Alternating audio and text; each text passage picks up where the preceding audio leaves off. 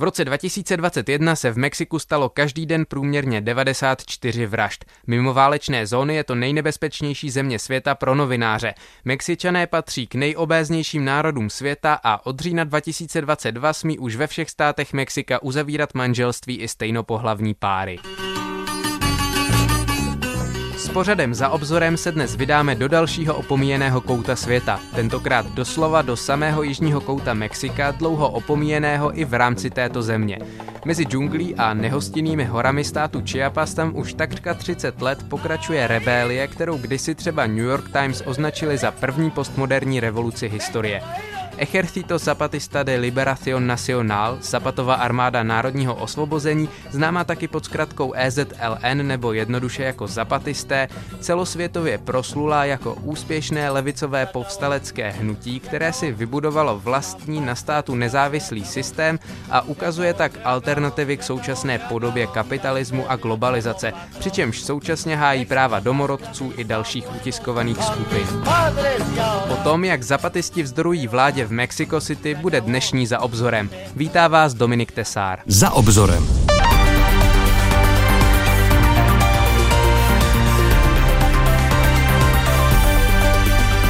This is the puppet for Marcos, for Subcomandante Marcos. Tohle je loutka Markose, subkomandante Markos. A pak tu mám Mojsese, který je současným mluvčím hnutí. Tohle je komandanta Triny, jedna z žen ve vedení. A tohle komandanta Ramona. Maria Inklánová mi přes videohovor ukazuje látkové panenky zahalené v charakteristických černých kuklách z bambulí. Postavičky velikosti ruky z její poličky v pracovně představují velitele komandantes a podvelitele sub subkomandantes Zapatovy armády národního osvobození. Politoložka z vysoké školy CID v Mexico City říká, že panenky lidé v Chiapasu začaly vyrábět, když se hnutí zapatistů stalo ikonou mezinárodní mobilizace proti globalizaci. Chiapas is the southernmost state of Mexico. Chiapas je nejjižnější stát Mexika, hraničí s Guatemalou. Patří k státům s největší populací domorodých obyvatel. V Chiapasu žije 12 různých etnických skupin, většinou potomků májů. A kvůli staletí trvající marginalizaci domorodých obyvatel obyvatel Mexika je Chiapas taky jeden ze států s největší chudobou, ať už to měříte jakkoliv. To potvrzuje i antropolog Bob Kuřík z Fakulty humanitních studií Univerzity Karlovy, který v Chiapasu prováděl výzkum. Opomenutost státu dál vysvětluje. Kulturně patří spíše k májům, to znamená víc právě do té střední Ameriky a byl trošku jako vyloučený daleko od centra, což byla na jednu stranu nevýhoda, protože tam nefungovala celá řada těch pečujících aktivit eh, státu. Na druhou stranu to byla výhoda, protože tam nebylo vidět. Do toho se bavíme o těžko přístupném terénu, kde vlastně Čiapaská Vysočina se střídá s lakandonskou džunglí, ve které se dá vždycky dobře schovat, což zapatisti využili, když se tam dokázali 11 let eh, připravovat. Zapatová armáda národního osvobození, která v názvu oživila 70 let starý odkaz mexického rolnického revolucionáře Emiliana Zapaty, vznikla v roce 19 1983. Zapatisti se organizovali ve skrytu džungle a ukázali se až v roce 1992, i když se k akci jako EZLN ještě nepřihlásili. Zatímco řada lidí ve Spojených státech nebo Španělsku oslavovala 500 let od objevení Ameriky, její původní obyvatelé, včetně májů v Chiapasu, výročí vnímali jinak. Frustraci dali znát v Chiapaské lokální metropoli, koloniálním a někdejším hlavním městě Chiapasu San Cristobalu de las Casas. To město s velkou tradicí koloniálního rasismu, kde domorodci ještě před několika desítkami let nemohli chodit po chodnících. Na 92. tam najednou nakráčelo desítky zorganizovaných domorodců, strhli sochu zakladatele města kolonizátora de Mazariegose a ty místní lidi byli úplně v panice. Jak to, že tyhle, oni chápali trošku jako děti, jak to, že tyhle nesvéprávné hned děti jako najednou se tady umí organizovat. Do dějince ale zapatisti zapsali až o necelé dva roky později, 1. ledna 1994. Zatímco v Mexico City se slavil nový rok a vstup Mexika do severoamerické zóny volného obchodu NAFTA, která ho měla přivést do prvního světa, v Chiapasu Zapatová armáda povstala a vyhlásila válku vládě. Převážně domorodí bojovníci byli špatně vyzbrojení. Někteří měli kalašníkovi, jiní tyče. Asi třem tisícům zapatistů se přesto podařilo obsadit šest měst, včetně San Cristobalu de las Casas a přes 500 rančů. Mexická armáda odpověděla. Začaly boje. Tohle je povstání vedené naší organizací, Zapatovou armádou národního osvobození. Její vůdci jsou převážně domorodci, socilové, celtalové, čolesové, tocholabalesové, sokeové, mamesové. Vypověděl novinářům muž v černé kukle oproti většině domorodých povstalců vyšší a španělsky mluvící.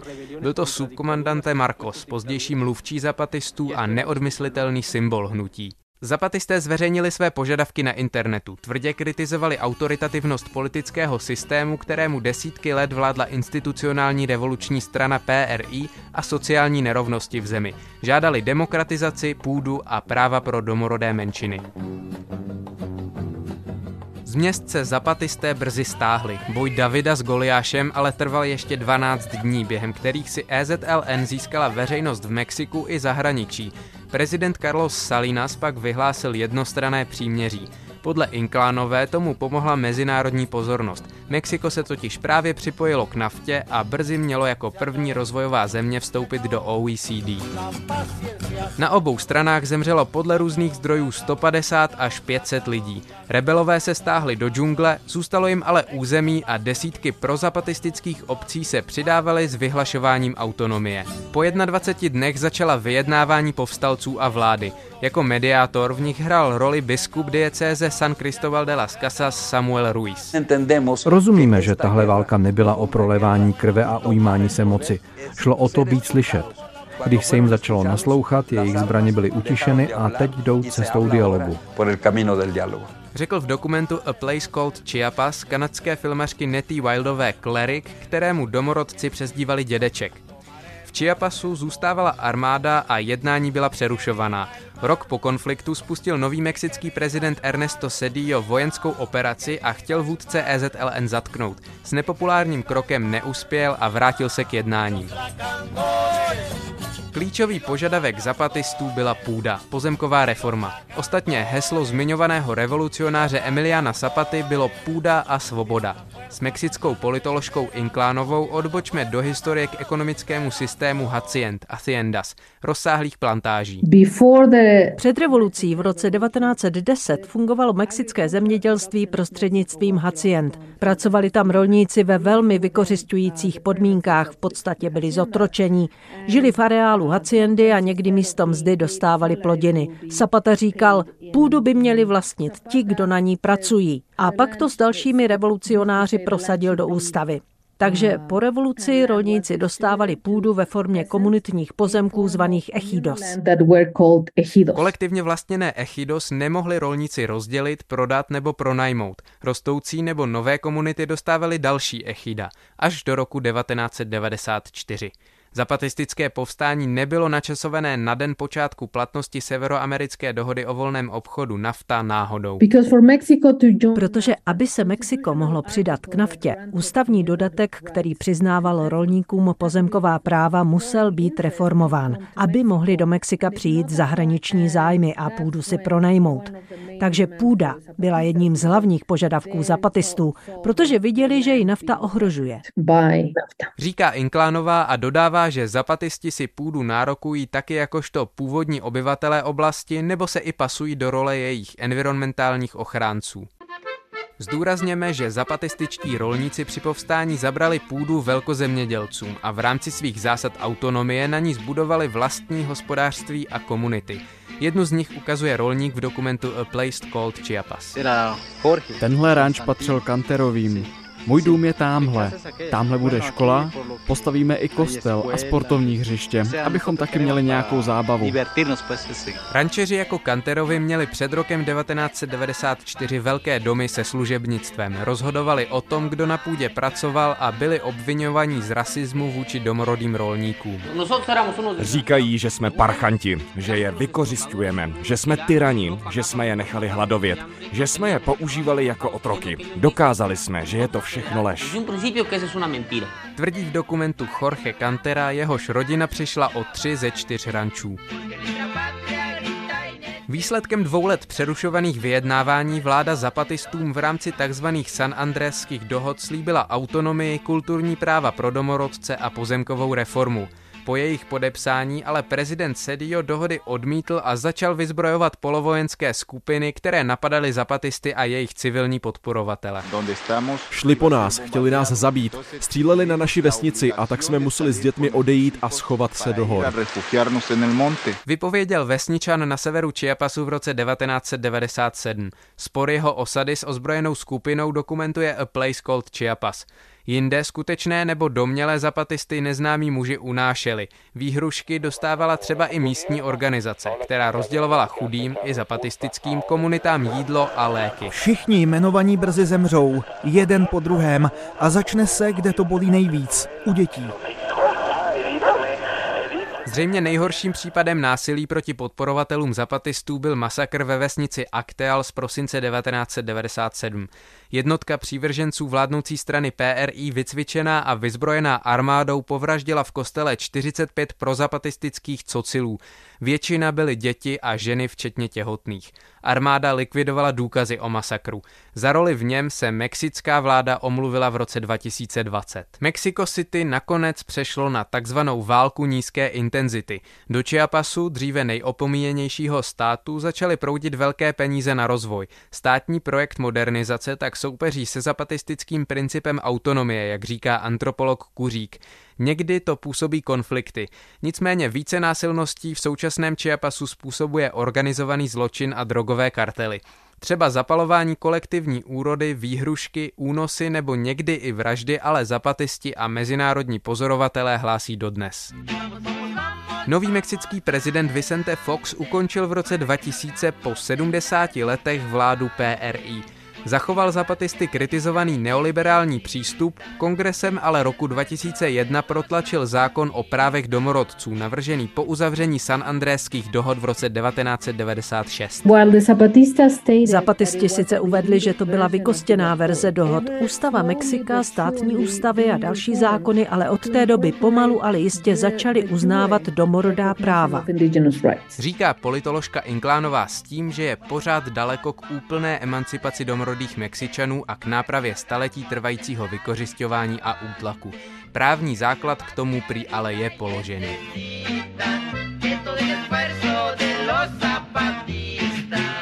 Posloucháte pořad Za obzorem.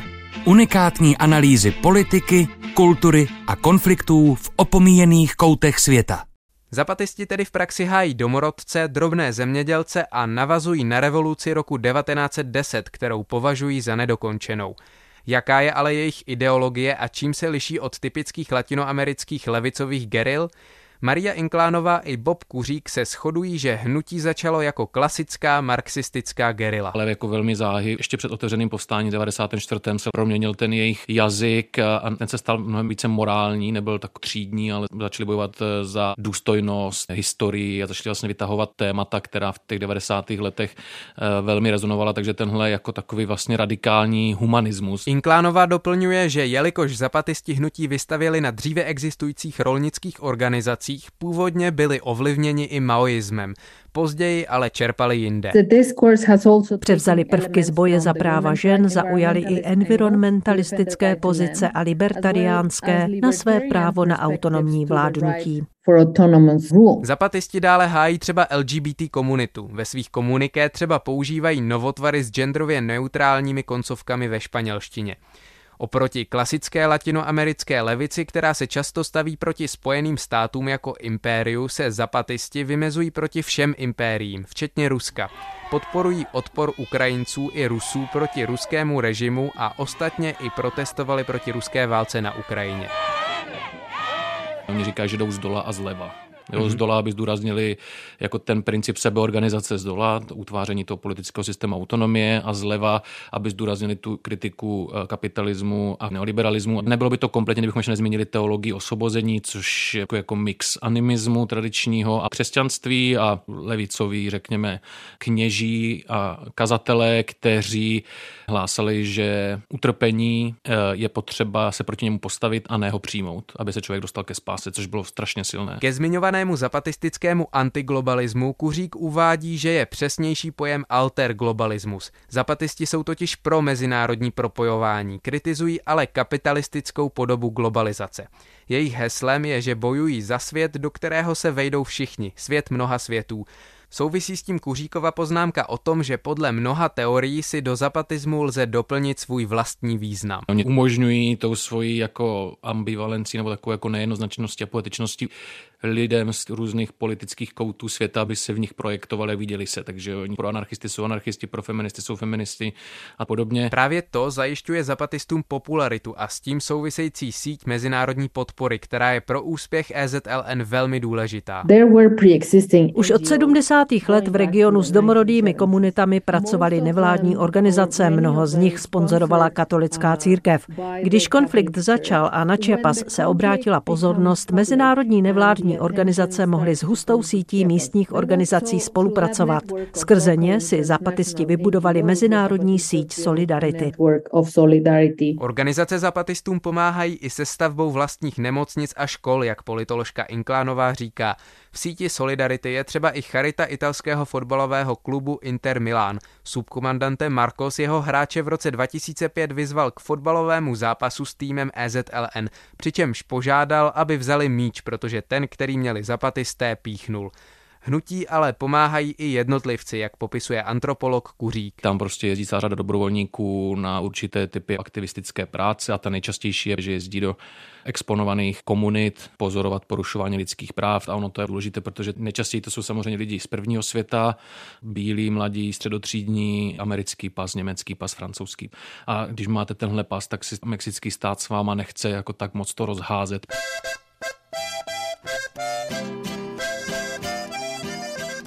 Tom, že se EZLN stala v Mexiku i ve světě populární, nepochybně sehrál podstatnou roli subkomandante Marcos.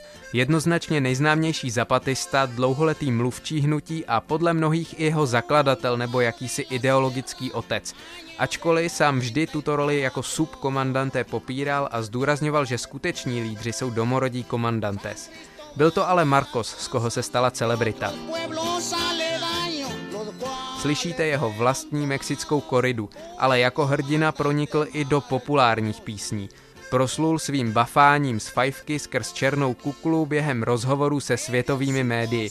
Domluvil se s nimi v několika jazycích. Jeho příchod do Chiapasu ale byla noční můra, jak řekl dokumentaristce Nettie Wildové. Představte si někoho z městské kultury, z jednoho z největších měst světa, s univerzitním vzděláním, zvyklého na městský život.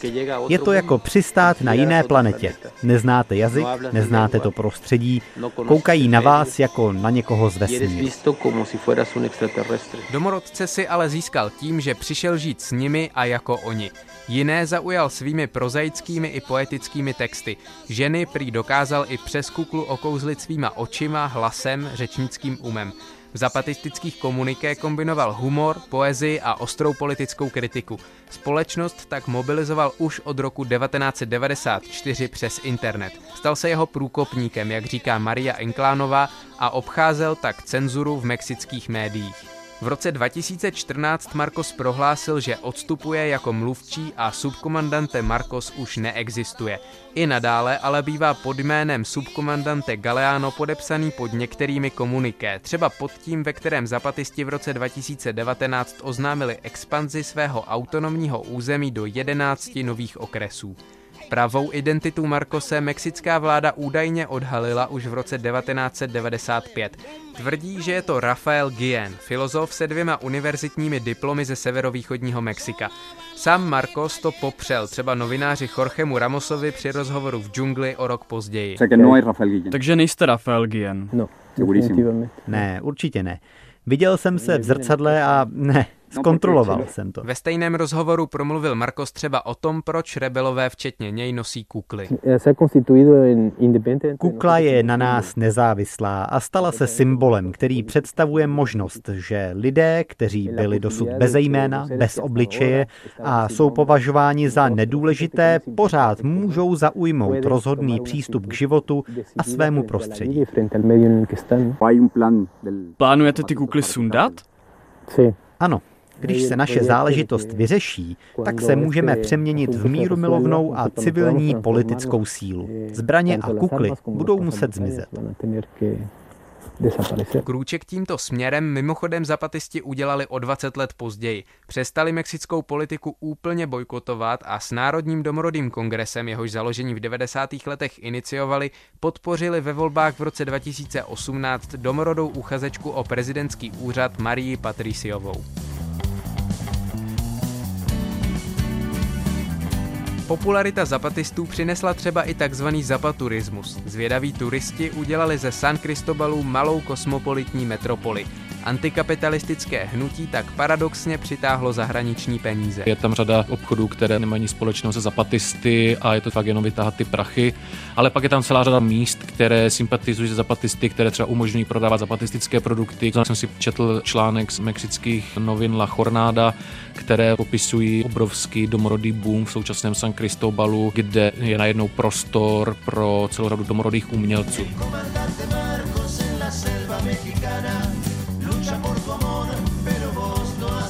Zapatisti se na svém území snaží o autonomii, mít vlastní kolektivní jídlo, systém zdravotnictví, spravedlnosti, školství. Jejich území ale není souvislé. V Chiapasu jsou vedle sebe vesnice zapatistické, prozapatistické, nezapatistické i smíšené a nezávisle na tom jsou i všelijak etnicky složené. Maria Enklánová si myslí, že jsou vesničané obecně velmi pragmatičtí. Když jim zapatisté pomáhají bránit právo na půdu, můžou je podporovat. Ale když k tomu hnutí nepotřebují, nevím, proč by je podporovali. Autonomní zapatistická území označují často ručně psané cedule s nápisem Jste na rebelském území zapatistů, tady lid velí a vláda poslouchá. Některé zároveň zakazují ničení přírody, pašování zbraní nebo drog. Správní střediska zapatistů se jmenují Karakoles, ulity. Název pochází z majské kosmologie, jak vysvětluje Bob Kuřík. Představte si prostě džungli, ve které najednou máte postaveno takové malinkaté město, tíše ze dřeva a podobně, ale i teďka z betonu. To jsou takové jako ústřední správní centra, ve kterých oni mají ty svoje politické orgány, jako Rada dobré vlády a Úřad pro styk s veřejností, ale většina zapatistů tam přijíždí jenom sloužit, jakože tam mají turnusy, se tam střídají, ale jejich každodenní život se odehrává právě v těch komunitách, kde se věnují samozřejmě zemědělství a dalším činnostem. Zapatistický styl vládnutí komentuje Inklánová z vysoké školy CIDE v Mexico City. Ovšem se rozhoduje kolektivně. Může to dobře fungovat pro blaho komunity, ale někdy to může porušovat demokratický princip individuální svobody protože odchýlit se od kolektivních rozhodnutí je nepřípustné. Podle Kuříka je komunitnost pro Latinskou Ameriku typická. Domorodá představa člověka je, že je tady skrze druhé. A nejenom lidi, ale i hory, zvířata a podobně. Vidíte to vlastně v realitě. Když se jich na něco chcete zeptat, oni vám nikdy neřeknou, jako jo, já, já to rozhodnu. Oni se musí první poradit.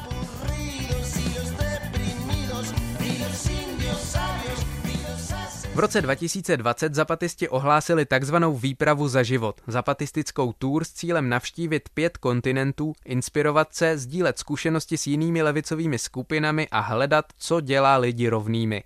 Výprava byla podle Boba Kuříka událostí v historii dekolonizace. Řada těch domorodců, která třeba žije 80 km od pobřeží oceánu, tak nikdy nebyla u moře. První a zatím poslední kapitolou výpravy byla Evropa. Protože si zapatisti potrpí na symboly, čtyři ženy, dva muži a jedna osoba jiného pohlaví se symbolicky vydali lodí opačně než někdejší španělští kolonizátoři Ameriky. Podnikli symbolickou invazi do Španělska a mohli tak v Madridu demonstrovat 13. srpna 2021, symbolicky na pětisté výročí dobytí Mexika konkistadorem Hernánem Cortésem. Se sdělením Nedobili jste nás, stále vzdorujeme a bouříme se. Zároveň ale zapatisti chtěli Evropanům sdělit, aby je nežádali o odpuštění, ale hleděli do budoucnosti a diskutovali o ní i v kontextu klimatické krize a přežití lidstva. U vylodění symbolické námořní výpravy v Galicii byla náhodou Tereza Rajchlová, která mi popsala, jak vypadalo. Měl na sebe hrozně výrazný kroje a zároveň taky obrovitánský protikovidový plexisklo. Takže vypadaly fakt jako strašně mimozemsky. A pak jsme je takovým průvodem jako dovedli na pláž, kde pak byla párty, nějaký jako projevy, byl tam nějaký koncerty. Později do Evropy přilétlo skoro 180 dalších zapatistů. Rozdělili se do skupin a vydali se do různých evropských zemí, včetně Česka, kde je vítali a prováděli různé přátelské spolky a skupiny. I během evropské výpravy byl podle Boba Kuříka z Fakulty humanitních studií Univerzity Karlovy znát úspěch zapatismu. Všichni její účastníci byli schopní mluvit a formulovat, proč jsou zapatisti. Protože se dokázali vlastně reprodukovat to, na co dojela celá řada hnutí, že nebyla schopna předat tu svoji zprávu novým generacím, tak zapatistům se to daří a oni taky sami říkají, zašlápli nás, že my jsme byli semínka, takže rosteme.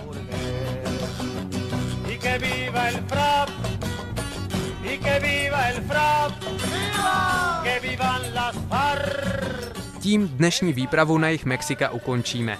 Do dalších opomíjených koutů světa se s pořadem za obzorem vydejte skrze podcastové aplikace, aplikaci Můj rozhlas nebo vysílání a web Českého rozhlasu Plus. Pěkný den přeje Dominik Tesár.